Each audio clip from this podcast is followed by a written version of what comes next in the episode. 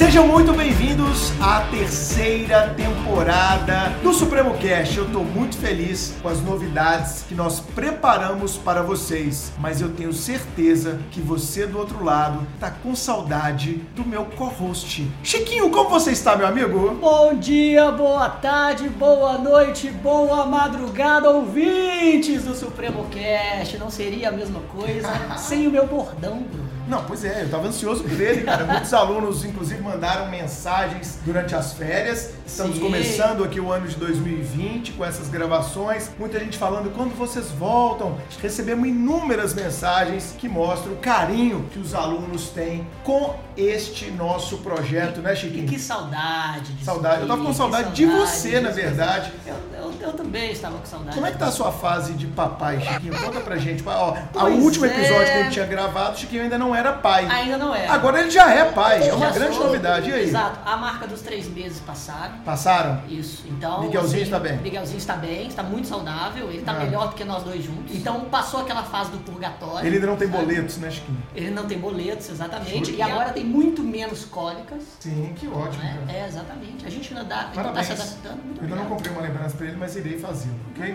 Bom, a primeira grande novidade do Supremo Cast é a chegada de uma menina que é super talentosa, integra o nosso time Supremo já há quase um ano, com vocês, Carol Carlos. Seja bem-vinda, Carol! Oi, pessoal, eu sou a Carol, do time Supremo. Inclusive, Chiquinho, esse também é o meu bordão. Verdade, a Carol já tem bordão nas datas. Já tem o bordão. Tá vendo? Carol, bem-vinda, gente. Pra quem não conhece, a Carol, vou contar rapidamente a história dela. Uma vez eu fui dar uma palestra na P U C, e aí depois da palestra chegou uma menina pra mim: oi, Bruno, eu sou aluno de vocês do Supremo, sou muito fã do Supremo, eu adoro o Supremo, eu queria trabalhar no Supremo. Eu...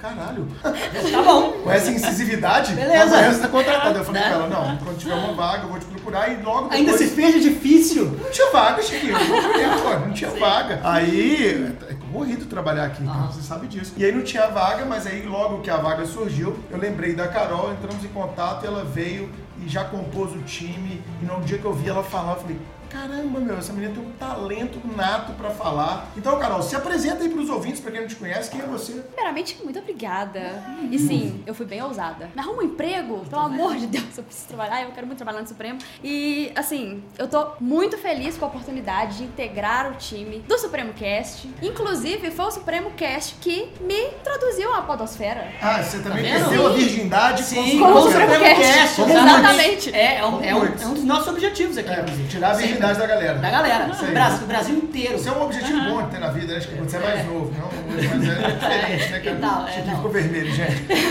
Ele tá mesmo.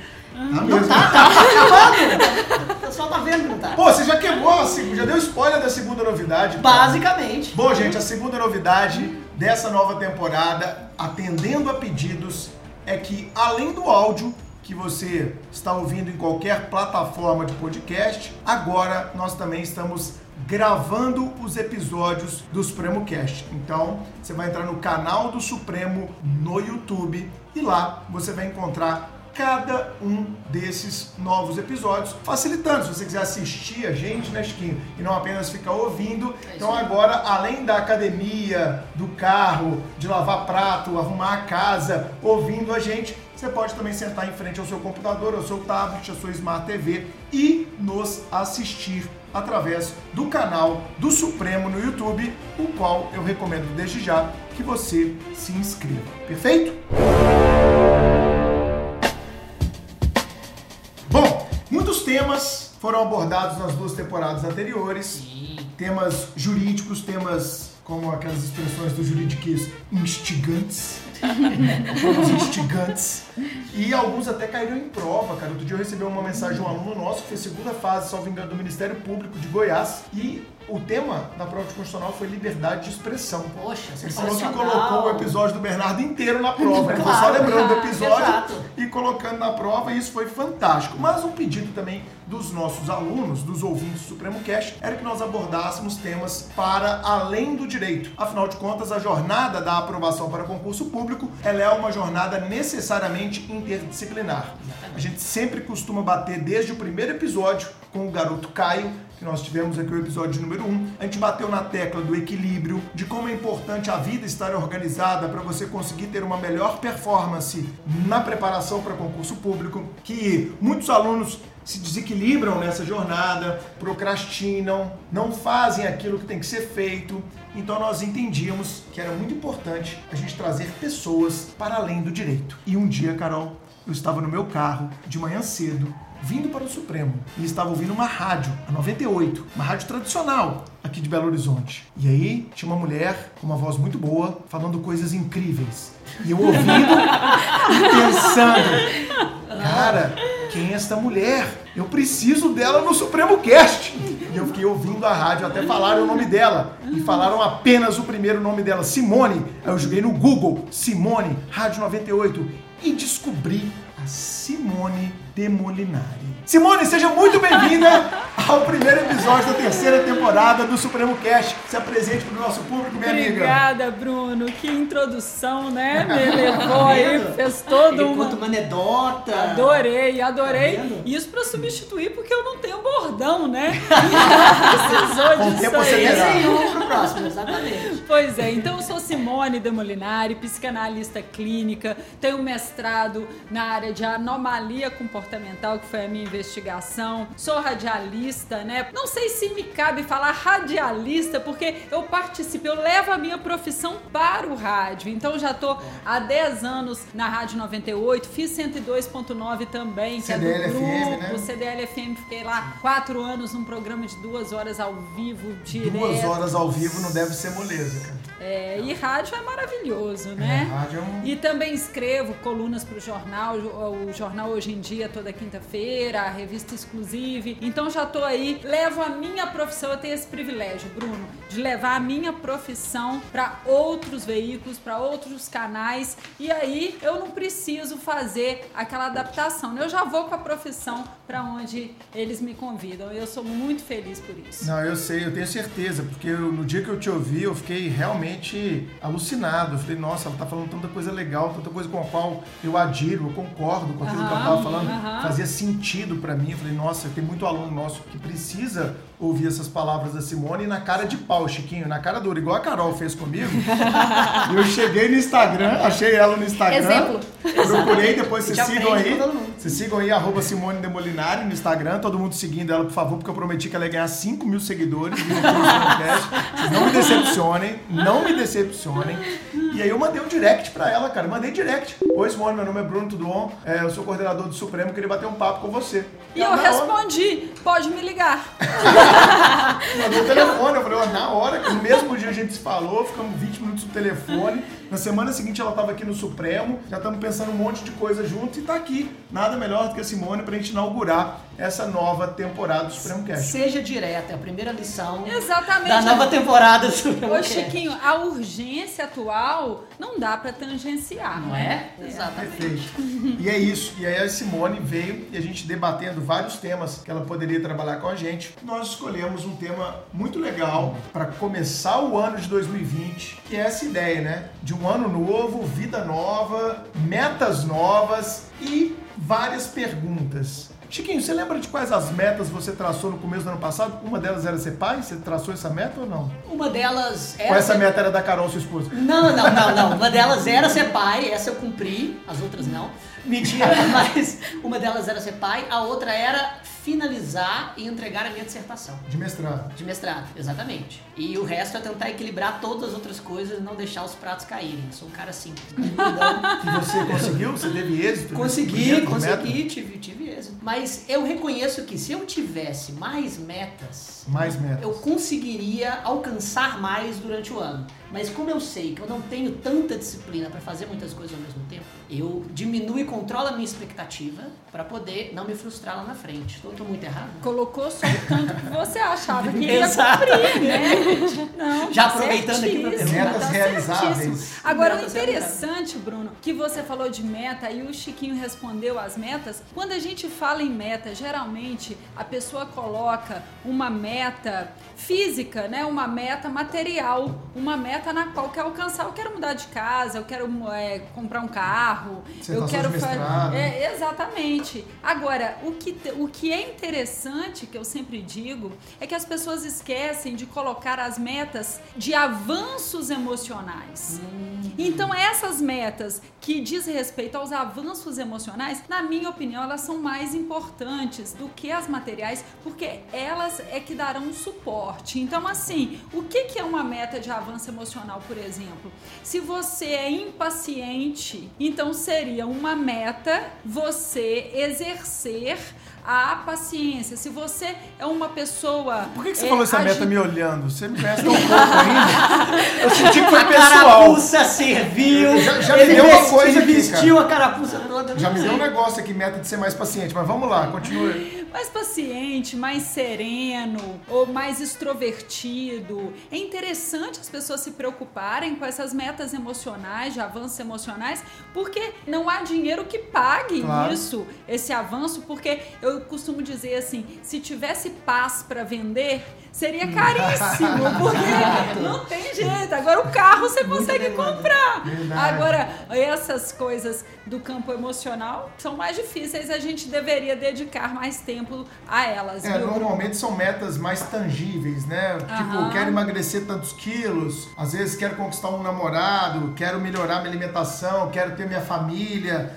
É, quero, no caso dos nossos alunos, ser aprovado no novo concurso. Eu sempre falo, Simone, que Réveillon de concurseiro é aquele Réveillon que você fecha o olho, né? Pula suas sete ondinhas lá e fala, esse é meu ano, esse é meu ano, amém? Esse é o ano que eu vou passar no concurso e tal, que é uma meta da... É, e, e, e o que você falou faz total sentido, você concorda, Carol? Porque às vezes a gente fala, pô, eu quero passar no concurso, mas não fala qual é, pra usar uma expressão que tá na modinha, né? A soft skill, a, a habilidade, uhum. né, uhum. que eu tenho que ter para poder chegar até isso. Carol, você tinha muitas metas no ano passado, você conseguiu cumprir? Tinha muitas metas. Conseguiu um emprego, você já conseguiu. O emprego eu consegui, tá era uma meta. Meta tangível. É, tangível.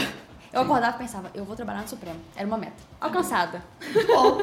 Mas você tinha uma meta também de estudos. Sim, de estudos, de estudar mais, me dedicar mais. Tive alguns deslizes, claro. Fiquei por muito tempo muito desanimada, às vezes frustrada. Mas acredito que tive um desempenho bom. Sim. Esse ano quero que seja melhor. Decolar mais. Decolar mais. E essa já é uma meta. É, eu tenho, eu tenho por hábito, no dia trinta e um, sempre no dia trinta e um de dezembro, eu me isolo.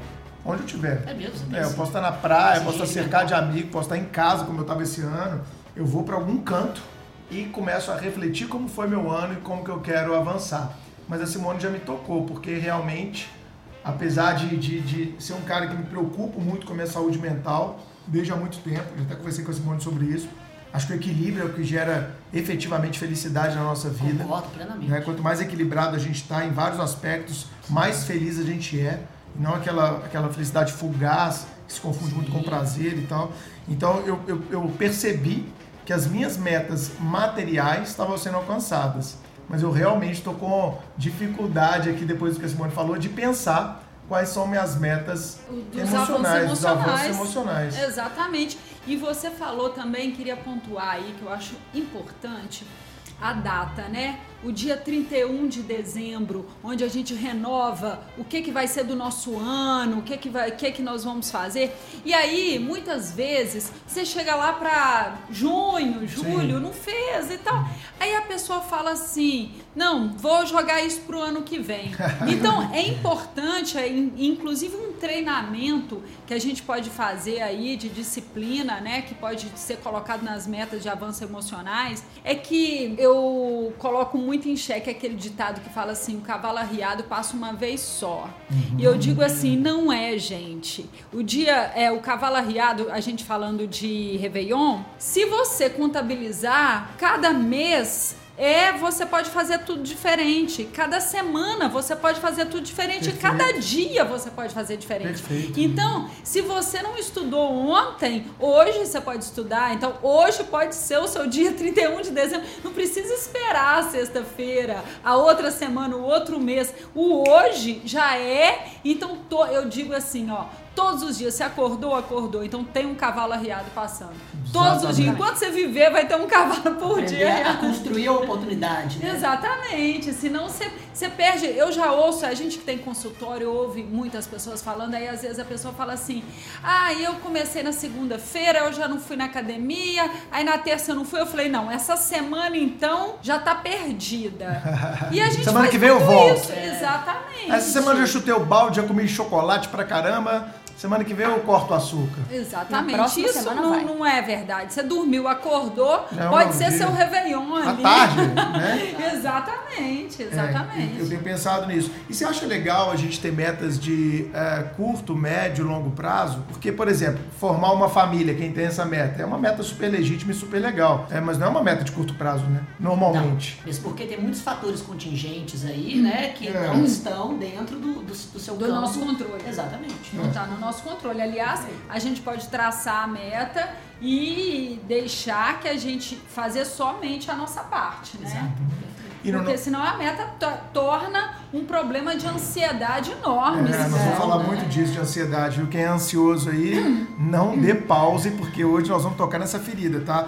É legal a gente pensar nisso, Chico, porque estudar para concurso, quem cai de paraquedas acredita que é uma meta de curto prazo. E, uhum. pelo menos os concursos que nós trabalhamos no Supremo, concursos jurídicos, concursos densos, na sua grande maioria, eles são metas de médio e longo prazo. A gente tem alunos aqui que estudam seis, sete, oito anos para ser aprovado num concurso. E tem gente que começa a estudar para concurso, faz o primeiro concurso ali depois de quatro meses e quer ver resultado. As pessoas às vezes não têm a maturidade, o discernimento de entender que essa não era uma meta de curto prazo. Então, de repente, trazendo um pouco para a nossa realidade, uma meta de curto prazo pode ser, eu não vou matar aulas esse mês, eu não vou deixar acumular aulas, que é um problema grave. Né? As métricas aqui de tecnologia mostram isso para a gente. Vários alunos vão deixando aulas acumular dentro dessa perspectiva.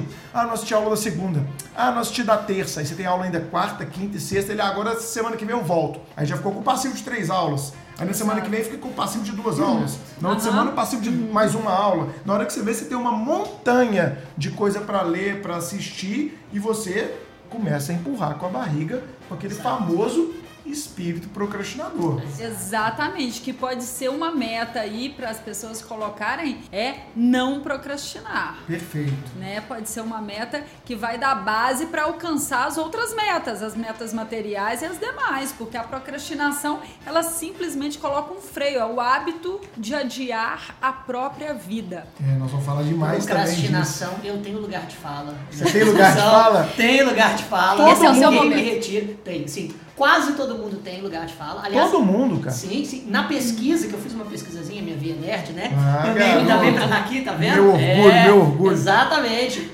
Os estudos atuais mostram que, primeiro, é, mais de noventa por cento das pessoas é, procrastinam. Faz um corte e explica seu lado do empirismo, dessa questão de dados, que você odeia coisa que muda na vida dos outros sem dado, tipo uma lei anticrime, um negocinho que você é, fica exato. bravo. É, não, na verdade, desde o primeiro, já, já tá um disco furado, né? Desde, desde o primeiro episódio, eu insisto, e no direito a gente tem muito isso, é. regras criadas sem um embasamento empírico. E no, no direito penal, por exemplo, isso, isso é o tempo inteiro, né? Cria-se leis por conta de algum, alguma razão populista e isso se, se transforma em uma regra que a sociedade inteira precisa seguir. Porque o deputado tinha que apresentar projeto. Exatamente. É um projeto bonito, você colocar um nome Entendi. midiático, né? Para não cair uhum. em, em outras discussões. Mas enfim...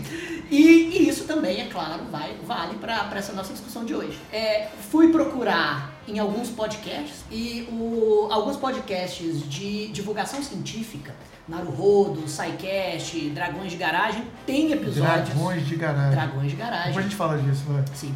É, tem episódios sobre procrastinação, em que chamavam, em que eles, que eles chamavam psicólogos e psicanalistas para falar sobre, e um deles, Altair de Souza, um dos hosts do Naruhodo, hum. falou bastante sobre procrastinação e sobre a, as, as pesquisas que atualmente são desenvolvidas na área acadêmica sobre isso. Eu achei interessantíssimo algumas coisas. Traz exemplo, alguma coisa. Por exemplo, mais de noventa por cento das pessoas procrastinam. A procrastinação não é considerado um distúrbio, e sim um, um comportamento, um hábito, um, um, um vício de comportamento muito mais do que um distúrbio psicológico. É um resultado de muitos fatores, também sociais e culturais. A procrastinação está presente na humanidade há muito tempo. Exíodo, na teogonia, What? setecentos anos antes de Cristo, Chiquinho chegou, escreveu Os Trabalhos e os Dias, que é basicamente sobre procrastinação. Curiosamente, a procrastinação é definida academicamente por pelo menos três características. Primeiro, a procrastinação deve envolver uma atividade que seja contraproducente para os seus objetivos. Número dois, ela precisa ser demorada, o que vai depender do, do contexto subjetivo que cada um está envolvido. E deve ser algo desnecessário de se fazer. Se não existe nenhum desses três pressupostos, não é procrastinação. Daí você tem um exemplo. Você precisa muito escrever um artigo para o mestrado. Um exemplo muito específico, né? Só que você também precisa ir para o supermercado. Aí você pensa, vou para o supermercado primeiro e depois eu escrevo. Isso não é procrastinar, porque você precisa ir para o supermercado. Hum. Agora, eu preciso escrever um artigo. Só que tem uma série tão legal na Netflix. Você não precisa ver a série e ela será contraproducente para os seus objetivos. Isso seria procrastinação. A procrastinação, ela possui é, vários, várias razões, vários fundamentos. E a psicologia evolutiva afirma que ela possui forte base genética. Genética? Mais, genética, sim. Mais de sessenta por cento da, da, da base da, da procrastinação é, é genética, com, a, a, com algumas pesquisas envolvendo já gêmeos. Já o culpado, já chama o culpado. Excelente. A culpa tá dos vendo? Pais, cara. A culpa dos pais, a culpa sempre dos pais. É, não me fala, fala isso não, que hoje em dia isso, isso é pai, toca muito. É pois ainda é, somos os mesmos e vivemos como, como os nossos pais. Exatamente. E a, e a razão dessa base genética, para fazer a minha, a minha citação obrigatória de Yuval Noah Harari, então eu preciso citar o, esse... É, é, o guru do, é o guru do Chiquinho. Exatamente, Yuval, meu pastor, e argumento não me faltará. É... Se ele montar a igreja, o Chiquinho vai. E paga é... e, e contribui com o dízimo. Eu tenho certeza. Nem tanto. Mas porque no, no passado evolutivo da humanidade, os objetivos de vida do ser humano não eram a longo prazo, era a curto prazo. É, viver, né? Então fazia, sim, então fazia muito mais sentido alguém que tinha ansiedade por fazer coisas de curto prazo e que adiava as tarefas de longo prazo, e isso se tornava um fator evolutivo positivo. Além disso, disso ser também ligado à baixa regulação das emoções e também um problema nas funções executivas de planejamento e execução. Falei, falei muito, muito falou bem. Quase você filha. Falou muito Acabou bem. Acabou o episódio, valeu, galera. Obrigada, pessoal. Obrigado, eu, eu preciso, ser, eu preciso então, fazer isso em tudo que eu faço, sabe? Essa Mas mapeou... a gente vai cuidar disso também. A senhora vai deixar o cartão dela com você. Você mapeou muito bem. Eu queria fazer, inclusive, uma observação nessa substituição que você colocou, que é trocar uma atividade, uhum. né? E você deu o exemplo de ir ao supermercado, Sim. né? Tem muito auto-engano, porque às vezes uhum. eu preciso de ir ao supermercado, contudo, eu não precisava de ir naquele dia. Sim. Boa. Uhum. Né? Então a pessoa Perfeito. Fala, não, mas eu precisava também. Então você percebe o auto-engano ali, e essa autocrítica às vezes fica cega para a pessoa que não quer fazer essa avaliação. Ela tem que se confortar, né? Exatamente. Exato. Eu trouxe até pra gente falar alguns alguns pontos, porque uma das reclamações recorrentes em consultório é: eu quero melhorar a minha procrastinação, eu deixo tudo para a última hora, eu deixo tudo para outro dia. Eu mapeei com uma linguagem mais acessível. Sentiu uma alfinetada agora? Não, tão tá sofisticado. Comendo juridiquês. Comendo Exatamente, juridiquês. De uma forma mais brejeira. Isso, né? Que bom. A, a, as, as condutas da procrastinação. Então, em primeiro lugar, procrastinar vicia. E vicia por duas frentes, tá? Pela frente química e pela frente psíquica. Por quê? Cada vez que você deixa uma atividade e resolve ela nos quarenta e cinco minutos do segundo tempo, você tem uma descarga de substância que é altamente viciante, que é, se compara com a descarga que tem as pessoas que fazem esporte radical. Então você vicia, você quer aquele, aquele frisson da Sim, última hora. Exatamente. Eu e a consegui. Segunda, a segunda frente, a psicológica, ela permeia isso que você disse. Ah. Então eu provo pra mim que mesmo deixando pra última hora eu consegui, ou seja, eu Super-herói. Sou bom no negócio, eu Super-herói. Consigo. E esse é um reforço positivo completamente equivocado. Se ela foi muito boa naquele trabalho, deixando para as duas últimas horas, sendo que ela teve uma semana, então ela poderia ser excelente. Uhum. Então esse pensamento é um pensamento equivocado. Então a primeira conduta de quem tá, tá nos ouvindo aí falando, nossa, eu procrastino, é saber que vicia. E vício, cada vez que você faz mais, mais você sedimenta o vício. Então parar de fazer é, é assim, para sair do fundo do poço, a primeira coisa não é sair, é parar de cavar. Perfeito. Né? Então, a, a, a primeira conduta é essa, para ser mapeada. Eu mapeei outros comportamentos também, que um deles é essa, trocar uma atividade principal por uma atividade prazerosa. Uhum. E aí você substitui com auto-engano. Você fala assim, eu tenho que estudar. Ah, tá, mas ó, estômago vazio, ninguém consegue estudar. A pessoa vai lá e come, mas ela nem tava com fome. Uhum. Aí depois que ela comeu, ela fala assim, não, agora eu vou dar uma andadinha ali, porque eu tô com o estômago muito cheio. Virou uma cadeia, né? Uma cadeia. Exatamente. Verdade. Então eu já ouvi relatos de pessoas que falaram assim, nossa, eu tenho que fazer isso, não, vou tomar um leitinho. A pessoa, eu detesto leite, Simone, até leite eu resolvi tomar para poder não fazer. Então você vai substituindo para se auto-enganar que você tá sem tempo. Sim. Aí no final chega meia-noite e você fala assim, ai, tô morrendo de sono, vou dormir. Ah, eu fiz muita coisa hoje. Exatamente. Ah, vou descansar porque amanhã eu tenho que acordar cedo e fazer. Não, é. Exatamente. Exatamente. É, você vai Exatamente. começando a, a arrumar discursos, a arranjar discursos para justificar essa procrastinação. E o que você falou é legal, né, Simone? Porque pensando aqui, a gente não procrastina aquilo que a gente gosta de fazer. Será que tem um pouco dessa pegada? A gente não procrastina, por exemplo, atividade prazerosa.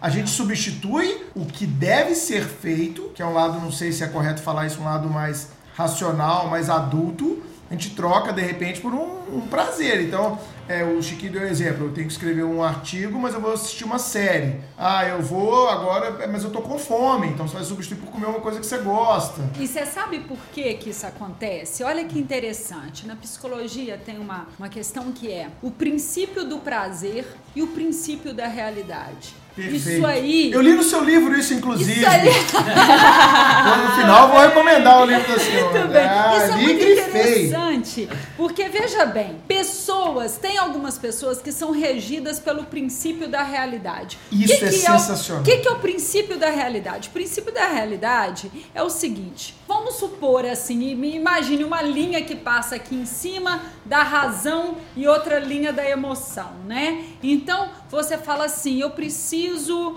fazer ginástica todos os dias, é a razão. E você vai fazer a ginástica todos os dias. Aí você executa aquela razão que você colocou. Então, a recompensa das pessoas regidas pelo princípio do, da realidade vem ao final. Então, depois que ela fez ginástica todos os dias, ela se dá o direito de não fazer ginástica no sábado e no domingo, mas é porque ela já fez de segunda a sexta. A pessoa que fez dieta de segunda a sábado se dá o direito de comer um brigadeiro no domingo, porque a recompensa do princípio da realidade vem ao final, ok? Agora, pessoas regidas pelo princípio do prazer, elas são diferentes porque elas pensam assim, elas têm um, um erro de premissa e de pensamento que é o imediatismo. Então elas são meio hedonistas, elas falam assim, ah, amanhã eu tenho que acordar às sete horas da manhã, mas essa festa tá tão boa. Ai, deixa eu ficar aqui. Rapaz. Eu mereço.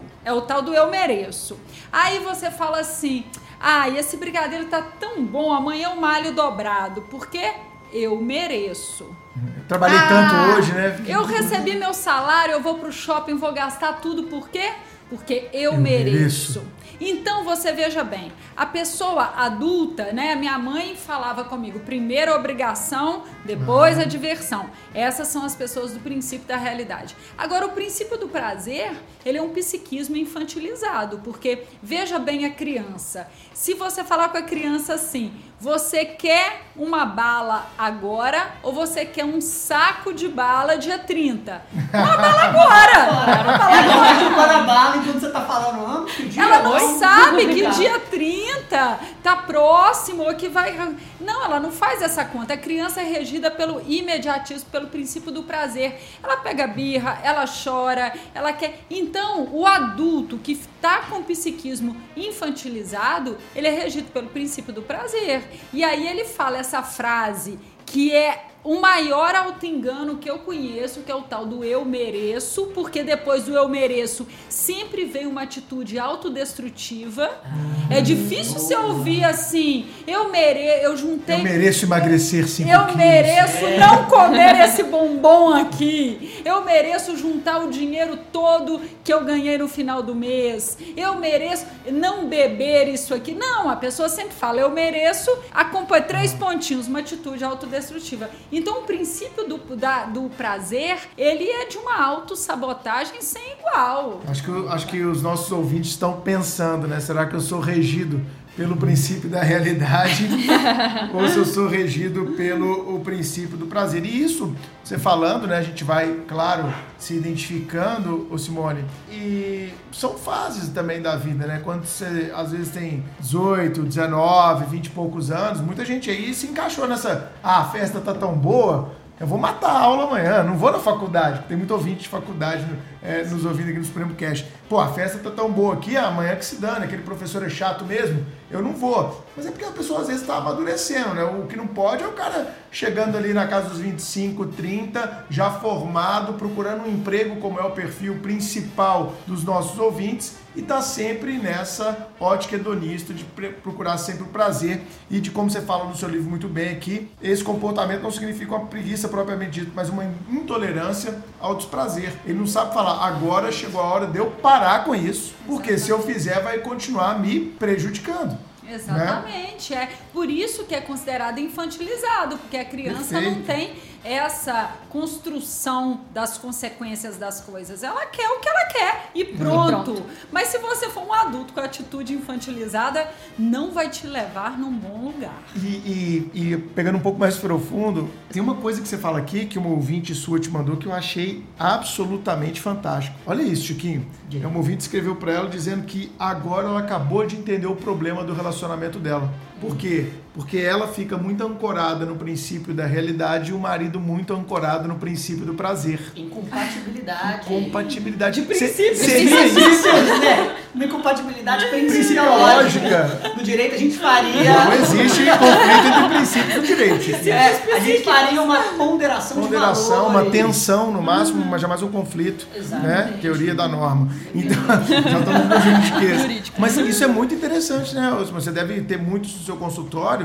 É, muitas pessoas às vezes não dão certo na relação amorosa por causa desse, dessa incompatibilidade, tô certo? Sim, só que a pessoa não tem isso deflagrado. Ela Entendi. só fala assim, ah, pessoa fulano de tal é meio careta, rígido, ou não gosta disso. É verdade. É, tem outras palavras que permeiam isso. Responsável em excesso, você não vai, você não vai, você vai deixar de ser responsável assim quando? E aí quando vem, eu morrer? O, vem o outro lado e fala assim, nossa, mas fulano de tal é irresponsável demais. Mas ah. ela é inconsequente, só pensa... Aí você vê claramente, um regido pelo princípio do prazer, outro pelo princípio da realidade. Só que o buraco é mais embaixo. Você tem que ver ali se tem também aquelas pessoas que não se permitem ser felizes, né? Tem isso também, né? Porque fica demais na realidade, né? Fica demais ah. na realidade, não se permite minimamente um prazer, nem que seja um prazer, como você falou, sente após... culpa. É. Sente culpa por se sentir feliz. Não, eu vou, eu vou, eu vou, eu vou abrir meu coração. Acho que a gente tá preparado. Mas você sempre abre seu coração em todos os negócios. Porque tem épocas, cara, que a gente trabalha muito aqui no Supremo, tem, né? Tem. E tem época que a gente tá numa vibe tanto de trabalho, tanta aula, tanto evento, tanta responsabilidade, tanta coisa acontecendo, tanto aluno é, nos acessando, que naquele momento, eu passei por isso há uns dois, três anos aqui no Supremo,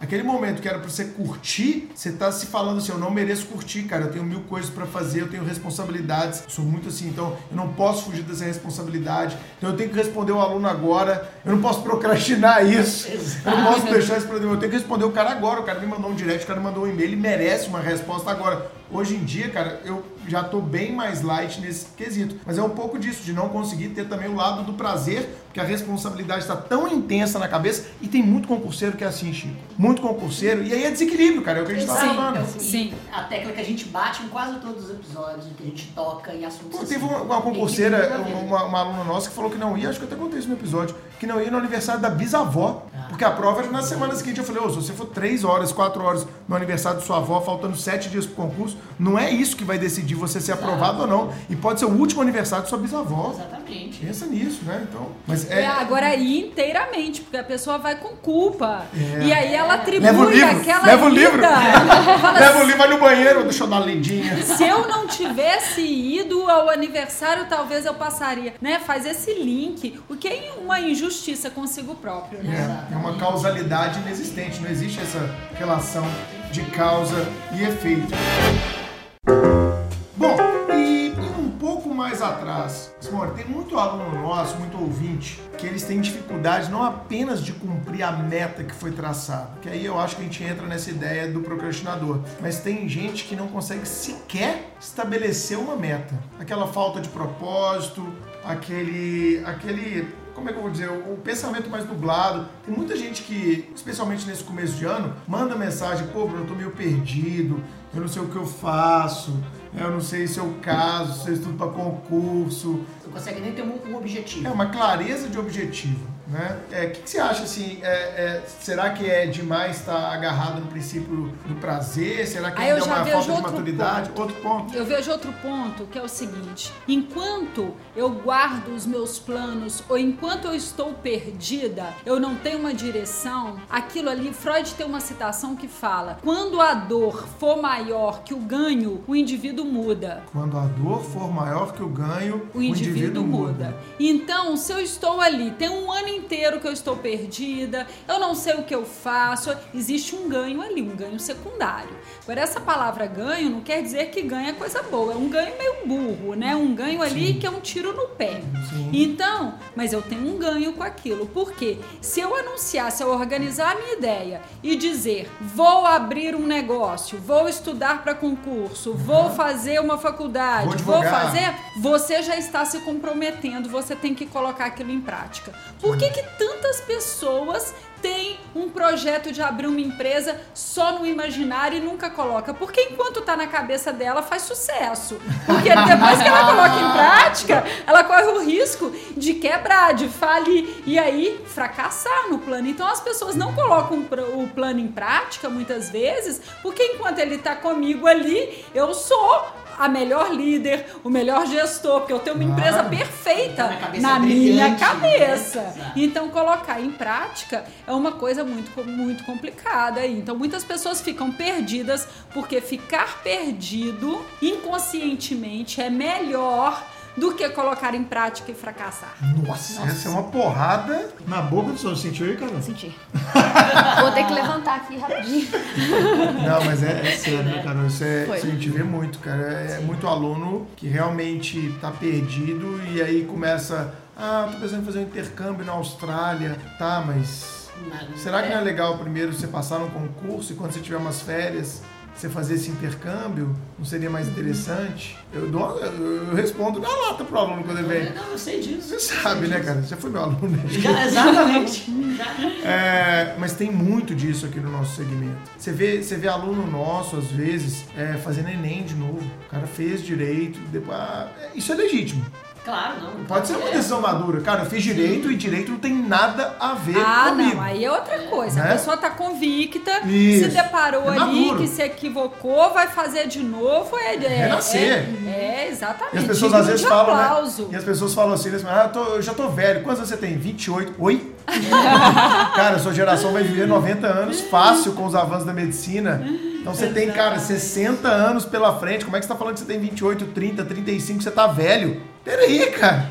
Não, mas você não vai aposentar tão cedo. A gente teve um programa disso aqui, né? De aposentadoria. Exatamente. Cara, sempre é hora de mudar. Mas aí eu vejo a tua maturidade. Mas aí é, são, são mentiras sinceras, né? Você vai ah. falando ali, desculpa pra você mesmo e vai... É, rodando em torno de si e não chega a lugar nenhum. Então, é bom a gente pensar sobre isso, porque ficar perdido também não é uma coisa que vai é, te sustentar por muito tempo, né? Ah, tô perdido, não sei o que eu faço, ai meu Deus, aquilo ali, ninguém tem muita paciência com aquilo é, também não, verdade, né? Verdade, verdade. E, e eu sei que é uma pergunta muito complexa para ser respondida, mas eu acho que agora os nossos ouvintes devem ter ficado curiosos, tá? Mas tem alguma, alguma dica para quem tá perdido? Ah, se encontrar, é lógico que é uma dica óbvia, né? Isso que a pessoa quer. Mas que eu tenho certeza que nesse momento tem alguém nos ouvindo que está nessa situação de indefinição de vida. Eu não sei, o ano está começando, dois mil e vinte, eu não sei se eu estudo para concurso, se eu vou tentar algo na advocacia, se eu vou tentar outro curso superior. Isso é muito comum, né, Carol? Você que muito. Trabalhou muito tempo no atendimento aqui, é, o Chiquinho que está em sala de aula. Tem alguma dica, assim, eu, eu vejo, eu, eu sou um fã incondicional é, de processo psicoterápico, mas você tem alguma dica, assim, para essas pessoas,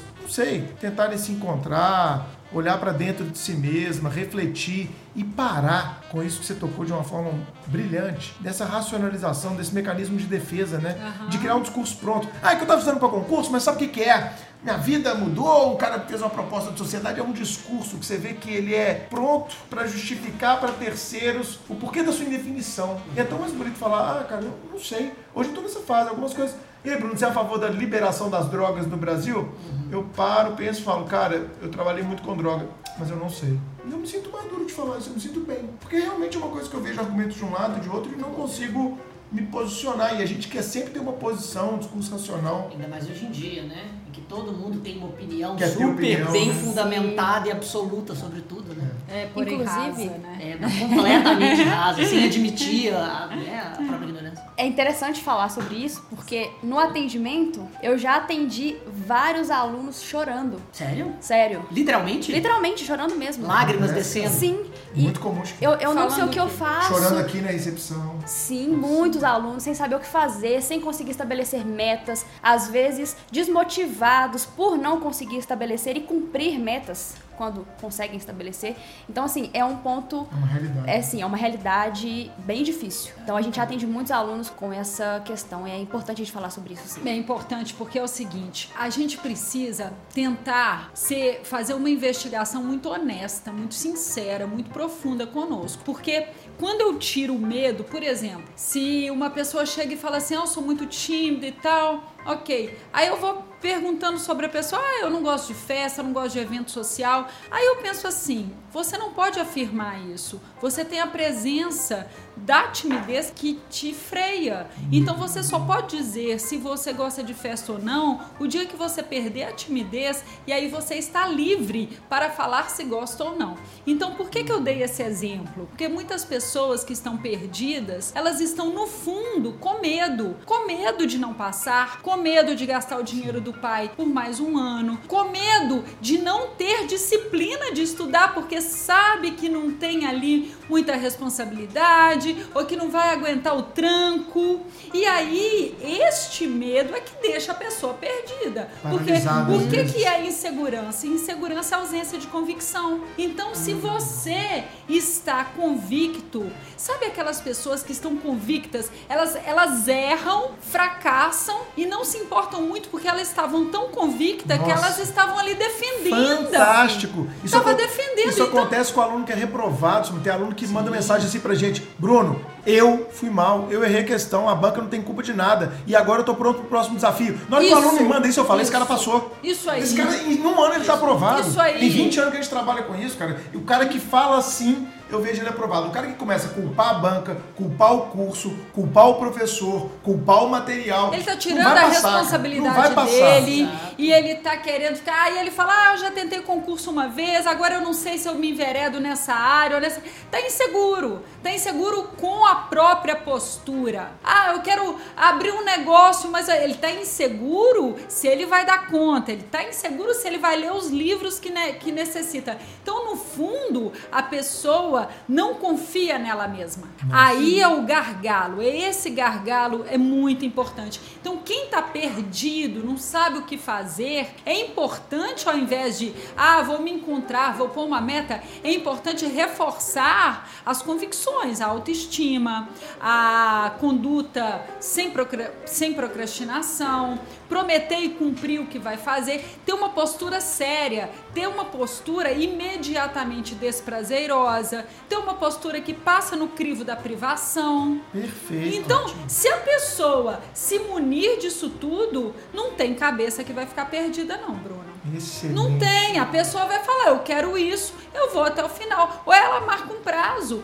eu quero tentar um concurso e para isso eu reservei quatro anos da minha vida, cinco anos da minha vida e dentro desse prazo eu estou convicto de que é isso que eu vou fazer. Então vou abrir mão disso, disso e aí não tem, essa pessoa não fica perdida. Ela pode ficar triste, às vezes esgotada de estudar, mas sempre sustentada pela convicção. Então, nossa, isso aí é fundamental. Tem gente chorando do outro lado. Agora eu tenho certeza, mas que explicação sim, maravilhosa. E eu acho que isso explica, é, Simone, um pouco também da questão da ansiedade. Sim. Você acha que isso tá, tá relacionado? Porque quando a pessoa ela tá insegura, eu acho que isso desperta gatilho de ansiedade, ou eu tô errado. O que, que, você, que, que você pensa desperta, sobre isso? Desperta, claro, ansiedade. A ansiedade ela... é complexa, a gente sabe disso, né? É, exatamente. Eu tava pensando com o Chiquinho antes do episódio. Mas veja, veja bem, um, um ponto da procrastinação, né, que a gente falou que vicia, que é trocar a atividade é necessária pela prazerosa, e o outro ponto da procrastinação, que eu vou linkar com a ansiedade, hum. é que o indivíduo, ele precisa, é, ele, ele não termina o que ele começou. Hum. Isso é uma coisa, a pessoa começa com um gás, né, com uma energia e de repente ela vai uh, abaixando ali até acabar e aí ela desinteressa por aquilo. Uhum. E isso é fa- fator gerador de ansiedade. Uhum. Isso acontece porque a pessoa que não termina o que começou, ela parte a atividade em duas, ela divide a mente dela, divide uma única tarefa em duas tarefas. Aí ela faz a primeira e ela deixa a segunda. Então deixa eu dar exemplos. A pessoa, vou estudar para concurso e vou comprar um curso online. Do Supremo. E vou estudar o curso online do Supremo. Isso. Ok, este é o, o objetivo. O que, que essa pessoa faz? Divide a tarefa em dois. Ela compra o curso, ela paga o curso, o ela se inscreve estudo. no curso, ela faz o... o cantinho de estudo. Lá, o cadastro Vai dela. Vai na papelaria, compra post-it. Canetas coloridas. E não assiste aula. E não assiste aula. Então isso explica a pessoa que paga um ano de academia e não vai. Nossa. Isso explica a pessoa que vai no nutricionista, sai lá com a dieta pro ano inteiro, não faz nenhum Gasta dia. Gasta mil reais, né, nessas lojas de dieta. Então, uma pessoa outro dia falou assim, ah, eu entrei no curso de inglês, que agora eu vou aprender inglês. Eu falei, ah, que bom, muito bom, já matriculei, fui lá no curso, matriculei, ótimo. E comprei os dez livros. Aí eu falei, mas são dez livros? Não, porque são dez cursos, né, os cinco anos. Aí eu já comprei todos. Então... Você vê que cabeça de procrastinador é que divide a tarefa que começa, não termina o que começou, ela vai muito sem necessidade. Então ela compra todos os livros, ela compra todos os cursos, ela vai numa livraria, ela compra dez livros, ela vai... Você vai ver, porque geralmente o sujeito que lê e que faz o curso, ele compra um e faz. Compra um livro e lê. Ele matricula, paga o mês da academia e vai. Aquele outro que tá indo com muita sede ao pote, tem um indício ali de que ele tá querendo, através da primeira etapa, procrastinar a segunda. Nossa. E isso é fato gerador de ansiedade. Você sabe por quê? Claro. Claro. É, é, olha só, não só ansiedade como autoestima. O que que é autoestima? Autoestima é um juízo de valor que você faz a seu respeito, desde que você o execute. Hum. Então, eu acho que eu sou trabalhadora, então eu tenho que trabalhar. Então, eu acho sou que eu trabalhador sou... e tô aqui estou... né? duas da tarde no Netflix. Exatamente. Eu acho que eu não preciso me submeter a isso, então eu saio fora. Sim. Então, é um juízo de valor que eu tenho a meu respeito executado. Você tem que entrar nessa moldura abstrata. E é, e é pra dentro, porque muitas pessoas falam assim, ah, fulano tá bonito, tá bem vestido, a autoestima dela vai ficar alta. Não, isso tem a ver com a vaidade, porque é. isso é pra fora, isso tem a ver com o meu espelho. A autoestima é pra dentro. Ah, então, é. o que eu prometo e cumpro, aumenta a minha autoestima. O que eu prometo e descumpro joga contra a minha autoestima. Nossa, isso é importante Excelente. demais, mano. E aí uma pessoa... Então você imagina aquela razão T da contabilidade, né? Débito uhum. e crédito. Aí cada vez que você promete, cumpre, você marca um ponto no crédito. Cada vez que você descumpre, você marca no débito. E aí você puxa esse balanço no final da semana, no final do mês, no final do ano, no final da vida. E você vai vendo, porque a autoestima é oscilante. Claro, você não, é, um, você não, é, você não é sempre a mesma pessoa. Precisa tá faz, pôr na bicicleta para andar. Aí a autoestima baixa, você sabe que você tem potencial para estudar, mas você procrastinou, então no fundo você não executou seu potencial e o seu juízo de valor que passa de estudioso passa para ser preguiçoso. Nossa. E aí esse gap do, da sua autoestima, que você sabe que tem potencial, mas a autoestima tá baixa, você se sente um banana, um fracassado. E aí o que, que você dispara o gatilho?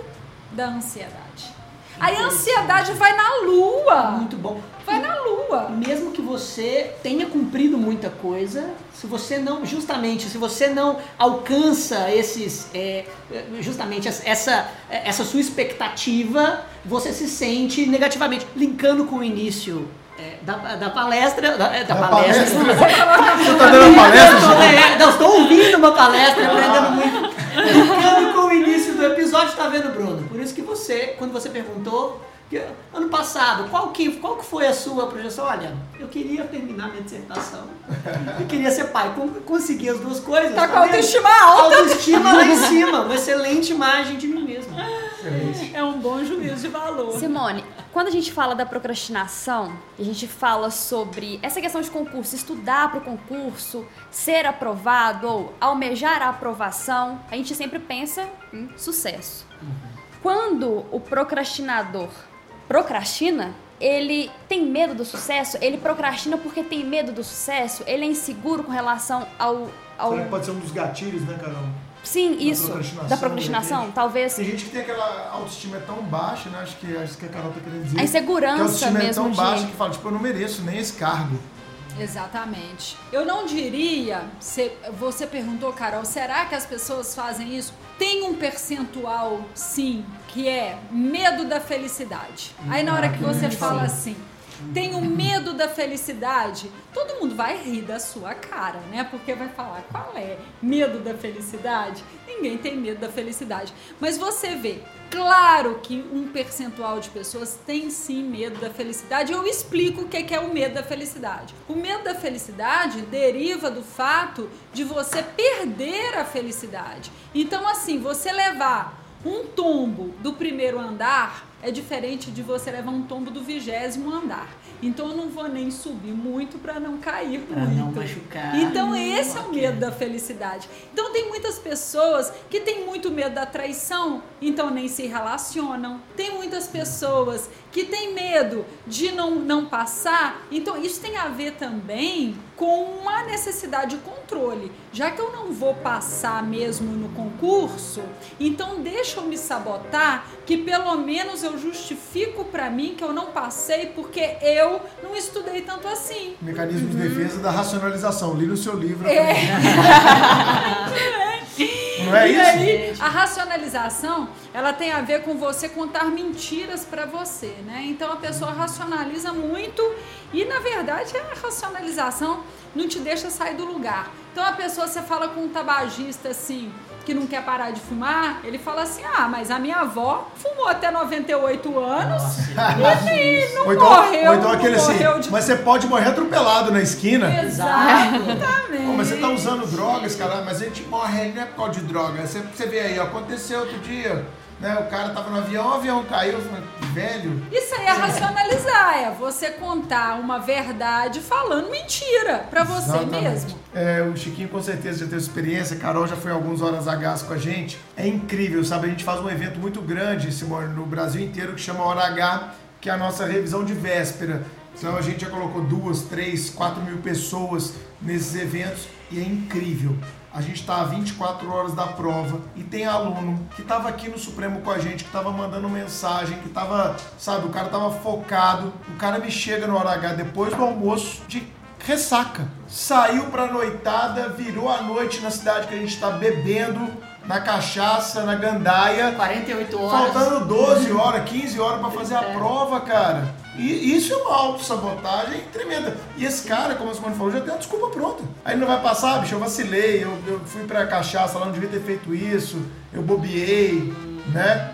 Isso tem muito, cara. Isso, isso tem, tem muito, muito, e isso, na verdade, é muito triste quando a gente é vê triste. Isso acontecer. Uma infantilização, né? Falta de maturidade. Exatamente. Né? Para encarar o, o propósito, né? Talvez até uma falta de clareza, né? Dentro é, daquilo que a gente falou, exatamente. De uma insegurança, de uma autoestima baixa. Tipo, eu não vou passar mesmo, cara. Eu vim aqui só para gandaia, só para passear. E, e não, não leva em consideração todo aquele investimento financeiro, emocional. E aí a pessoa fica fazendo chacota de si mesmo, porque, na verdade, é uma grande bobagem. Porque quando você tem a capacidade de rir de si mesmo, é diferente. Agora, você se chacotear, fazer um auto-bullying, só para ser a chacota da moçada, que, ah, não vai na aula, mas passa na prova. Ah, eu não estudo nada. Ou fazer isso, na verdade, é uma infantilização que quer aparecer ali por um lado muito ruim, muito negativo. E aí precisa de alguém dar um toque ou a pessoa própria se auto-perceber através disso, né? E as pessoas contam histórias. Ah, fui pro concurso, aí saí, aí fui de virote, e aí todo mundo ri, aí fala... Né? Na verdade, a outra pessoa fala, ai, colei na prova. Eu falo, gente, mas isso é digno de... Pena. Vergonha. Colar em faculdade, quem, tá, quem, é da, tem que tá quem, quem está na universidade, está nos escutando. Eu nunca achei é, minimamente é, engraçado, cara. A pessoa falou que fez uma prova na faculdade colando. No colégio, vai lá, imaturidade, você ainda é um menino, você está testando as violações de norma que você pode fazer, você está entendendo o certo e errado, você está... Né? Mas, pô... O cara na faculdade, ele não entende que ele tá enganando a si próprio. O cara Sim. quer nota. Filho, você sabe quem te contrata por nota na faculdade hoje? Ninguém. Esse tempo já acabou há muito. Ninguém vai ficar, ah, quanto você tirou em direito empresarial no terceiro período? Ah, você está contratado aqui na minha empresa. Isso não existe. Então o que vale é conhecimento, né? Nota. Você que está na universidade aí, está nos escutando, manda esse, esse episódio no grupo e dá aquela polemizada e faz aquela treta. Aí, ó, pra galera que cola, escuta o minuto aí, sessenta e três. É isso, cara, né? E nessa linha, Simone, uma coisa interessante. Eu já li aquele livro, O Poder do Hábito. É, eu concordo com algumas coisas que estão ali. Ele é um livro muito comportamental. Não, não sei se ele é capaz de mudar estruturas mentais mais complexas, mas ele fala algumas coisas que eu, eu concordo. Por exemplo, ir na academia. Ir na academia, pra mim, não é um momento de sofrimento. Eu nunca fui. Eu faço esporte desde que eu nasci, praticamente. Eu estou matriculado fazendo esporte, então isso é minha rotina de vida. Mas tem aquele dia que você acorda sem a menor vontade de ir, óbvio. É, qualquer ser humano, né, Chiquinho? Você que é um corredor, né? Corredor. Revelou isso aqui no Supremo Cast. Exatamente. Né? É, Cor- tem... Ouvindo podcast. Cor- corre ouvindo podcast, tem dia que você não está afim de ir. Mas eu acho que a ideia do poder do hábito é aquele negócio do clique, né? De tipo, ó, tocou o despertador, eu já levanto sem pensar, eu já troco de roupa, na hora que eu vejo eu já tô pronto, já tô na cozinha tomando café, já tô entrando no carro, na hora que eu vejo eu tô no caminho da academia. Eu não penso, será que eu vou hoje? E se eu pensar, será que eu vou hoje? Pra mim, Bruno, eu já tô começando... A cogitar a possibilidade a cogitar, de não ir. Eu já entendo esse meu processo. E aí você já não vai, é. Porque se você já começou nesse, nessa estrada aí, não pegar o retorno rapidamente... Ela é sem volta. E você acha que essa ideia de, de, de rotina, de hábito, focando uh, numa ideia mesmo de comportamento, você acha que ela é válida para tirar a galera da inércia? Porque nós estamos falando para um público gigantesco. O Supremo Cast no ano passado teve mais de cem mil ouvintes. cem mil ouvintes é muita gente. Então nós estamos falando para um universo imenso de pessoas. E você acha que essa ideia de poder do hábito, de você às vezes fazer aquilo repetidamente, isso funciona realmente? Funciona. O fazer sem pensar, sem fazer pensar. Marcar a data e cumprir como algo obrigatório e até que fique automático. Veja bem, cê, você cogita a possibilidade de não tomar banho? Você ah, acha que banho é...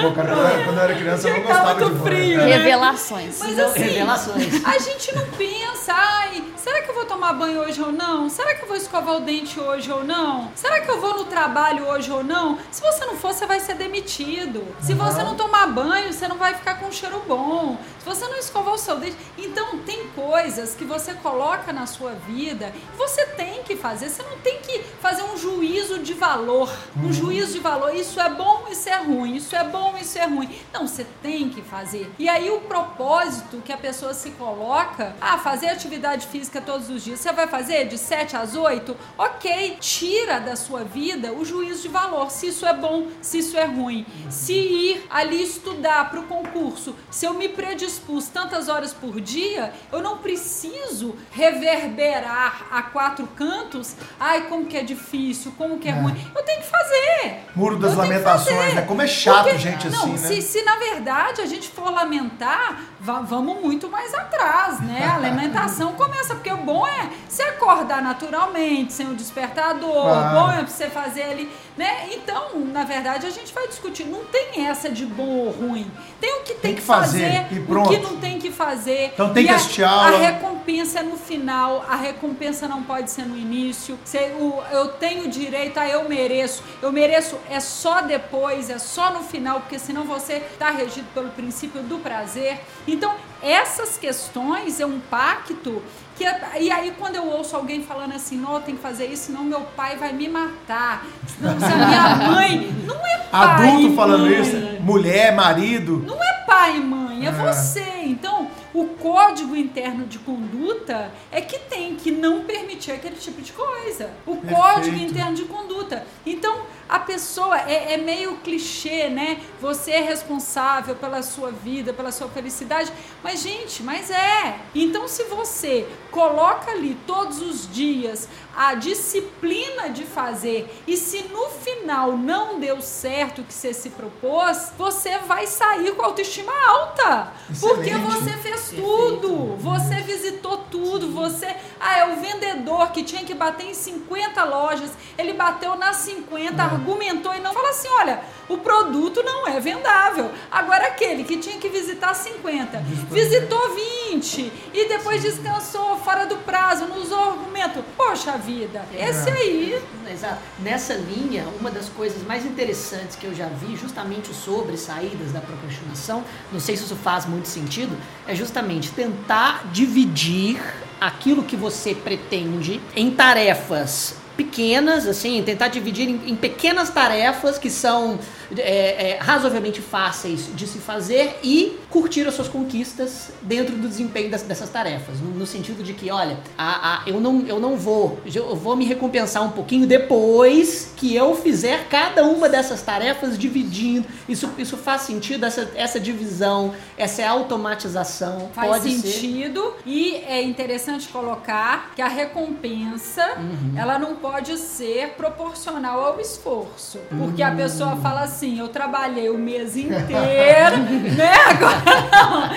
Então, a recompensa é menor, né, a gente trabalha uhum. de segunda a sábado e descansa ali, sábado à tarde e domingo, então o seu uhum. período de descanso de recompensa é menor do que o esforço que, que você fez, senão você faz a inversão de Exato. valores.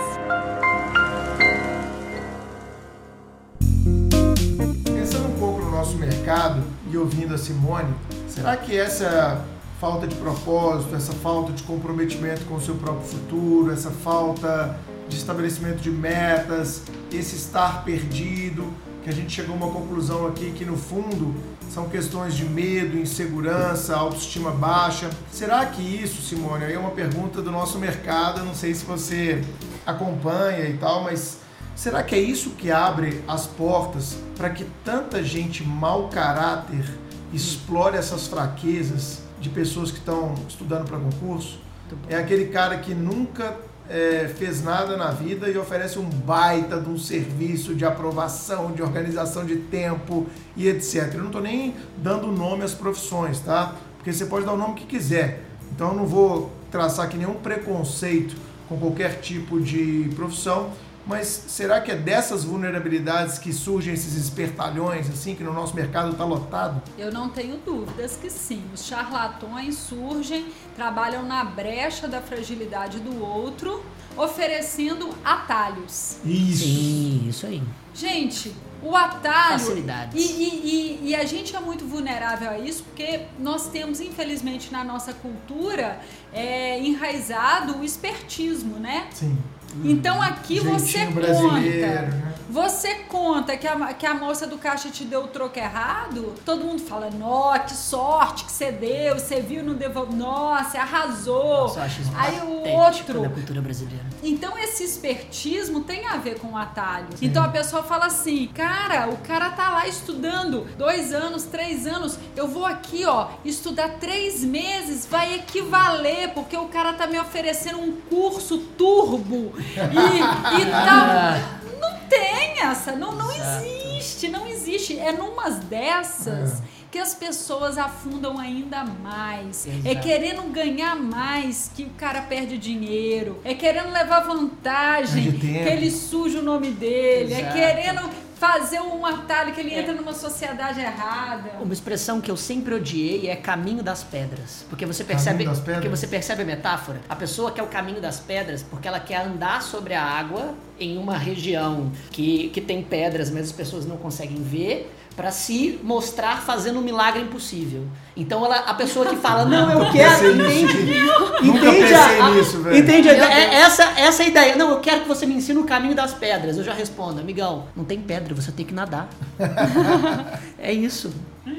Vai ter que se molhar, né? Vai, Vai ter que, que se, se molhar. As pessoas precisam parar justamente de achar que, que a, a facilidade, comprar a facilidade é algo que, que pode te engrandecer, quando já, na verdade, muito pelo contrário, né? Você se engrandece justamente pela, pela dificuldade do caminho, por, por, por nadar contra a correnteza muito. Ou seja, exatamente. Ser reprovado... Sim, é, é isso, é, é isso que eu tô dizendo. Entender como as bandas funcionam, não querer Exato. resultado imediato, saber que a reprovação faz parte do processo. Do processo. Maturidade, né? É isso. A gente trabalha muito a ideia de processo claro. aqui. Sabe, a gente tem o costume de falar é, que a gente é muito sério, transparente, é uma cultura do Supremo, sabe, Simone? E a gente muitas vezes fala com o aluno, cara, tá bom, você foi reprovado, e aí? Qual é o próximo concurso? Qual é o Esse, próximo desafio? Essa, Bora, essa... cara, é assim que a vida funciona. Exatamente. Eu fui reprovado, eu sou aprovado em concurso, sou, fui reprovado na maioria dos que eu fiz.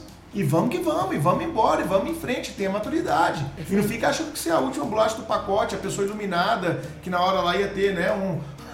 né? Um milagre iria acontecer, não, bicho, é o processo, aprenda com ele, o que, que você errou mais, Exatamente. amadureça, faça análise, olhe pra você mesmo. Uhum, faça uma investigação honesta de onde você errou, porque na verdade os embates da vida, eles são excelentes oportunidades de crescimento. Total, é isso, foi, é isso. Então Exato. o erro, ele nos ensina muito. Errar não tem problema, desde que você volta e fala assim, eu sempre pergunto, né, para os pacientes, eu falo assim, a pessoa me conta uma tragédia, um acontecimento, um fracasso, eu falo, ok, vamos fazer uma lista do que que você aprendeu com isso, qual foi o aprendizado. E é difícil claro, fazer a lista difícil. desse aprendizado, então você fala assim, ah, terminei um casamento, vamos fazer a lista do aprendizado, porque certamente você vai casar de novo e uhum. aí, senão a sua tendência é reincidir no mesmo, é, no mesmo erro. Verdade. Então vamos fazer a lista do que que você aprendeu. Ah, eu nunca mais vou fa- ficar com uma pessoa tão diferente de mim. Ok, é um ponto importante. Então, para as pessoas que não passaram no concurso, eu sugiro exatamente fazer uma investigação honesta do que que ela errou e tá do faltando, que que ela aprendeu né? com isso. O que que ela aprendeu? Uhum. Que ela precisa fazer o quê? Qual foi a falta dela? Onde que ela fez errado? Porque o mapeamento do erro é que vai levar a pessoa ao sucesso. Mapeamento do erro, essa é uma chave importantíssima. Sem, sem ter essa, essa competência da Simone, de que muitas vezes o aluno vem para mim, ah, a banca foi muito ruim, como aconteceu ano passado, né, em Delegado do Espírito Santo, que foi uma banca péssima das péssimas, e aí vinha lamentando sobre a banca e tal, mandava mensagem na plataforma, no direct Sim. do Instagram, telefone. Me encontrava aqui no, no, no presencial, eu sempre respondia assim, tá, e o que, que você vai fazer? Você tá perguntando para mim, cara, o que, que você vai fazer? Ah, não sei, eu acho que eu vou recorrer. Eu falo, é o que você tem que fazer agora. Mas eu esperava a pessoa dar a resposta. Não vou falar, recorre, a pessoa, mas eu acho que não vale a pena recorrer. Ela, ela quer ser guiada, né? Não, eu não vou falar o que a pessoa tem que fazer. Perfeito. Eu falo, qual que é o seu papel? Você tem duas Mas opções. Mas mesmo porque você já percebeu que quando você vai dando a direção para a pessoa, ela vai desenvolvendo ali uma questão opositora, ela vai te, é. te demovendo. Ah, mas você tem que recorrer. Não, mas se eu recorrer não vai adiantar nada. Então você faz isso. Não, mas isso... Então, essa, que, isso que você faz é embasado na psicologia. Faça oh. a pergunta. Tá vendo, Chiquinho? Faça a pergunta e a pessoa responde. Sem querer, Chiquinho. Será que faz técnicas de investigação que eu aprendi na minha vida? Tá vendo? Essa dúvida aí. Simone, é. E voltando nessa tecla de equilíbrio, sim, que o Chiquinho e o Bruno já falaram aqui, que a gente sempre aborda nos episódios, como o cumprimento de metas, deixando de lado a procrastinação, pode contribuir para uma vida mais saudável e mentalmente equilibrada. cem por cento. Porque o cumprimento da meta proposta vai impactar na autoestima, que vai impactar em você não ser uma pessoa ansiosa, porque você está cumpridora das suas metas, vai ser uma, você vai ser uma pessoa segura, que vai confiar mais em você, uhum. E isso, quanto mais você faz, mais você sedimenta esse caminho, então mais preparado você fica e mais destemido você fica, porque eu sempre repito essa frase, assim, as pessoas falam que o mundo é dos espertos, né? Eu discordo, o mundo é dos destemidos. Mas para você ficar destemido, você tem que triunfar, porque a coragem não é a ausência do medo, é o enfrentamento dele. Então, o corajoso é o medroso que enfrentou. Então, ou seja, o que que é isso? Está acessível a todos nós, né? Se você é um medroso, você pode enfrentar e se tornar um corajoso. É isso, pessoal. Busquem sempre o equilíbrio. O Supremo Cast vai bater sempre nessa tecla. E o equilíbrio significa ter horário para estudar, ter horário para descansar, ter horário para o lazer, ter horário para assistir a aula. Assim você vai construindo o edifício da sua aprovação, é, a sua carreira, seja como advogado, como professor e por aí vai. E vamos à dica suprema!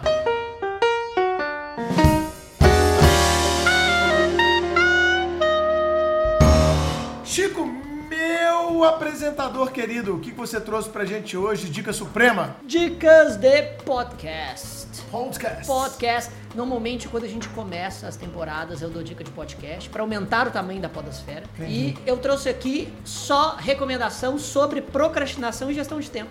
O episódio cento e oitenta e sete de um podcast que eu já recomendei antes, Naruhodo, de onde eu tirei parte dessas informações. Sim. O oito cast fala sobre procrastinação. cento e oitenta e sete. cento e oitenta e sete, beleza. O cento e quarenta e quatro do SciCast, que SciCast, é SciCast, S C I Cast. É um podcast de divulgação científica. No episódio cento e quarenta e quatro ele também fala sobre a base científica. Mas é daqueles de dormir assim? Não, não, não, não. Chato demais. Não, não, não. Não, tem uns de divulgação científica que você vai me desculpar. Você começa a escutar, você dá vontade de passar mal. Mas tem ótimo. Tem cara que lê. Chiquinho, você tá chorando por quê? Não dá, cara. Você tá chorando por quê, Chiquinho? Não, mas tem, tem podcast de divulgação científica que, é, são, que são muito bons, que ah. são construídos de uma forma interessante. O SciCast é um deles, senão não recomendaria. E o episódio seiscentos e setenta e quatro, nunca falei desse podcast aqui porque um dos maiores podcasts do mundo não precisa de mais publicidade, mas é o Nerdcast. O, é, no, no episódio seiscentos e setenta e quatro eles também falam sobre gestão de tempo de uma forma muito descontraída e vai ajudar o nosso ouvinte e espectador a entender mais sobre o assunto. Perfeito. Só quero lembrar ao ouvinte do Supremo Cast que a partir dessa terceira temporada, nós estamos no primeiro episódio da terceira temporada, vigésimo primeiro episódio do Supremo Cast. Todos os episódios, eles vão estar também presentes no nosso blog. Então é só você digitar blog ponto supremo t v ponto com ponto b r que você vai ter acesso lá no blog a estas dicas supremas. Então não precisa ficar desesperado para sair anotando aí não. Depois é só entrar no blog do Supremo que você vai ter essa dica lá. Carol, o que, que você trouxe de dica? Como é que foi sua estreia? Você gostou do seu estreia? Muito, gostei muito. Tô muito feliz. Aos poucos você vai se soltando. Fica Sim, tranquilo. Vou. Me acostumando. Isso. Com o formato. É, com o formato de mídia, exatamente. O que, que você trouxe pra gente, Carol? Também um podcast. Podcast também? Podcast também. Combinado. Combinamos. Eu estive claro. falando assim, vamos indicar podcasts hoje. Exatamente. E aí eu trouxe o podcast Autoconsciente. Ah, o Autoconsciente é bom. Regina Gianetti. É um podcast muito bacana. Eu indico todos os episódios porque eu sou fã do podcast mesmo, eu escuto gosto. sempre. Apesar dela ler, eu gosto. É. Então. Eu sou sincero, ela lê. É assim, ela fala de uma forma ela muito calma. Ela é muito boa, mesmo. eu gosto. Mas o episódio que eu vou indicar especificamente é o vinte e dois, para entender a procrastinação sem culpa, que tem tudo a ver. Ah, eu já ouvi, é bem legal com mesmo. o tema de hoje. Bem legal. Isso aí. Nossa convidada, Simone Demolinari. Qual é a sua dica suprema para os nossos ouvintes do Supremo Cast, minha amiga? Pois é, Bruno. Não vou destoar dos colegas, né? É isso aí. Vocês combinaram isso já. Sim, sim. E vou indicar um podcast que não tem a ver necessariamente com o tema, Ótimo. Mas tem a ver com a vida, né? Que ele fala de tudo, é o Café Brasil, de Luciano Pires. Café Brasil, conheço. Eu não escutei esse ainda. Vou Muito colocar, bom. Amanhã cedo eu vou escutar ele. Fica aí. Café fica Brasil. Café Brasil, Brasil, Luciano Pires, muito bom. Show de bola. Assuntos diversos. Assuntos diversos. Bom, a minha dica suprema, Verdade Oculta. Não, leva lá pra frente pra mim. Coloca lá, vamos lá.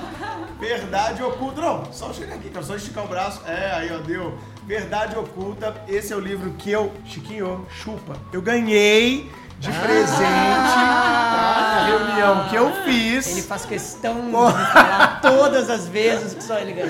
Que eu ganhei da Simone, o livro é muito legal. Eu citei algumas passagens aqui, muito das coisas que a Simone comentou com a gente aqui hoje, nesse super episódio, está no livro Verdade Oculta, que você lançou pela editora Letramento, não é isso? Exatamente. Fala um pouquinho desse livro pra gente, sei que foi um sucesso o lançamento, foi, né? Foi, foi sim. O livro, ele foi um apanhado do meu programa de rádio, né, da Aham. minha participação. Então ele tem setenta e quatro capítulos e eu trago as minhas colocações com as participações. Então tem uma abordagem minha sobre o assunto e tem também aí depoimentos reais, por isso que chama Verdade Oculta. Oculta, porque a gente só, com, só mostra o palco, os bastidores ninguém mostra, claro. Né? E aí a vida íntima das emoções, é aquilo que ninguém sabe. E aí um dos maiores feedbacks que eu recebi do, do, do livro foi assim, nossa, eu me senti tão bem, porque eu me vi no livro, eu me vi em todos os capítulos. Aí teve gente que chegava no consultório e falava assim, Simone, tirando a cleptomania, eu tenho todos os outros.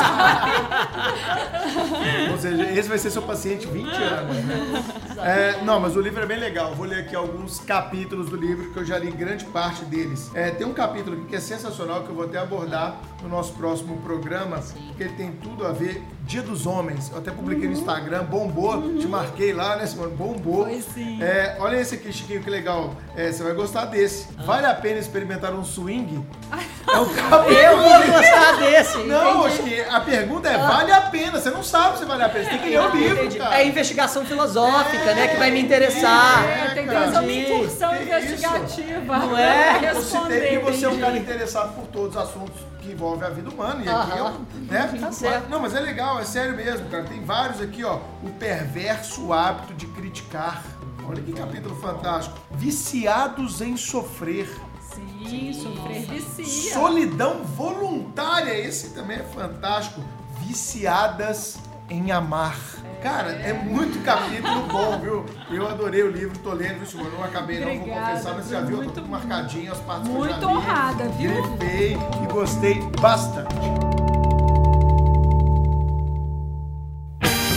Bom, temos um episódio, hein, Chiquinho? Carol, começamos muito bem. Simone, conta pra gente, gostou da experiência de participar do Supremo Cast? Eu amei, eu adorei a experiência, fiquei honradíssima com o convite, logo topei. E vou te falar, hein, eu sou do tipo que faço autoconvite. Exato. Então não precisa me convidar pra voltar, não. Eu estou me convidando. Cara, ah, vamos fazer um, a vida amorosa do concurseiro.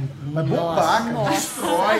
Vai destrói. ser, vai ser aqui, o proibidão ó. Do Supremo Cast, cara, né? Não é, não, não é nessa parte aqui do swing, não. Eu tô falando ah, aqui, tá. Eu tô falando o seguinte, cara, tipo, é muito comum. Ah, eu quero, eu quero estudar pra concurso, mas o meu namorado não quer que eu estude para concurso, ele fica sabotando a nossa relação. Pô, isso tem direto. Isso é sério? toda hora, toda sério? hora. Eu quero passar no concurso para me divorciar. Toda não, hora, é, toda é hora, mesmo. toda hora. Eu quero passar no concurso, mas a minha família não me apoia. Cara, a vida sentimental do concurseiro é um Influencia baita. diretamente. Influencia, a questão claro. do equilíbrio, influencia na performance, influencia na concentração, influencia na ansiedade, né? Influencia na sabo- autossabotagem. Na insegurança do parceiro. Total. Então, ó, só tô dando uma dica de tema aqui, Simone, e eu fico muito feliz que você tenha gostado de participar com a gente. Carol, suas palavras finais, gostou do seu estranho?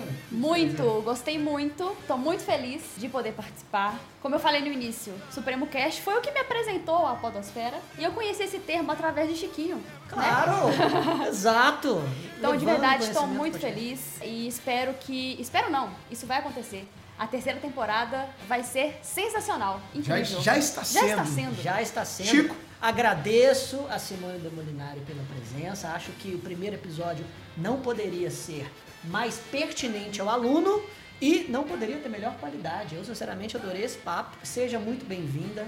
Muito Carol. Obrigada. Boas-vindas a Carol. E, sinceramente, eu também estava com saudade de você. Ah, ah seu fofo. Confessou no final. E eu, eu trouxe Demorou a Carol para colocar ordem nessa casa e a gente parar de se perder nas pautas que a gente faz, tá? Agora tem uma mas, mulher aqui para comandar esse episódio aqui, mas, esse, esse canal de... Mas se perder um pouco também é bom. É bom, é bom. Desde que não seja demasiado como a gente se perdeu em alguns episódios. É, exatamente. É só, é só ter visão da estrada, entendeu? Pra é, você voltar para ela. Ah, caminho das pedras não. Caminho das pedras não, pelo amor de Deus. Exato. Caminho das pedras é atalho pra mais. Bom, isso não existe. Se você gostou desse episódio, eu vou te pedir aquela ajuda. Você vai selecionar o link desse episódio e vai compartilhar com seus amigos nos grupos de WhatsApp. Você vai colaborar para que eles tenham também as mesmas reflexões que você teve. Divulgue aí na sua rede social, muita gente, né, Chico? Marca o Supremo Cast nas redes sociais e, claro, sigam também a Simone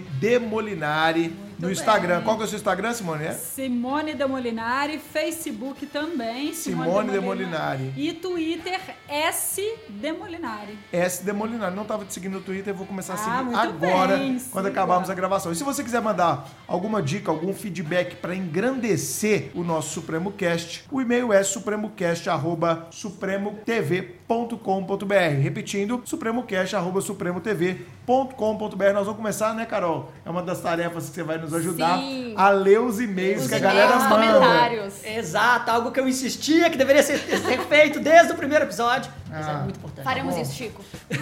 Muito obrigado, Pode obrigado, Carol. Falei que a Carol veio pra botar ordem na casa. Tá vendo? Isso é papel de mulher, botar ordem, é comandar o homem, dizer tá como é que ele deve agir, né? Isso, não, não, não, não. Isso é outro, pode.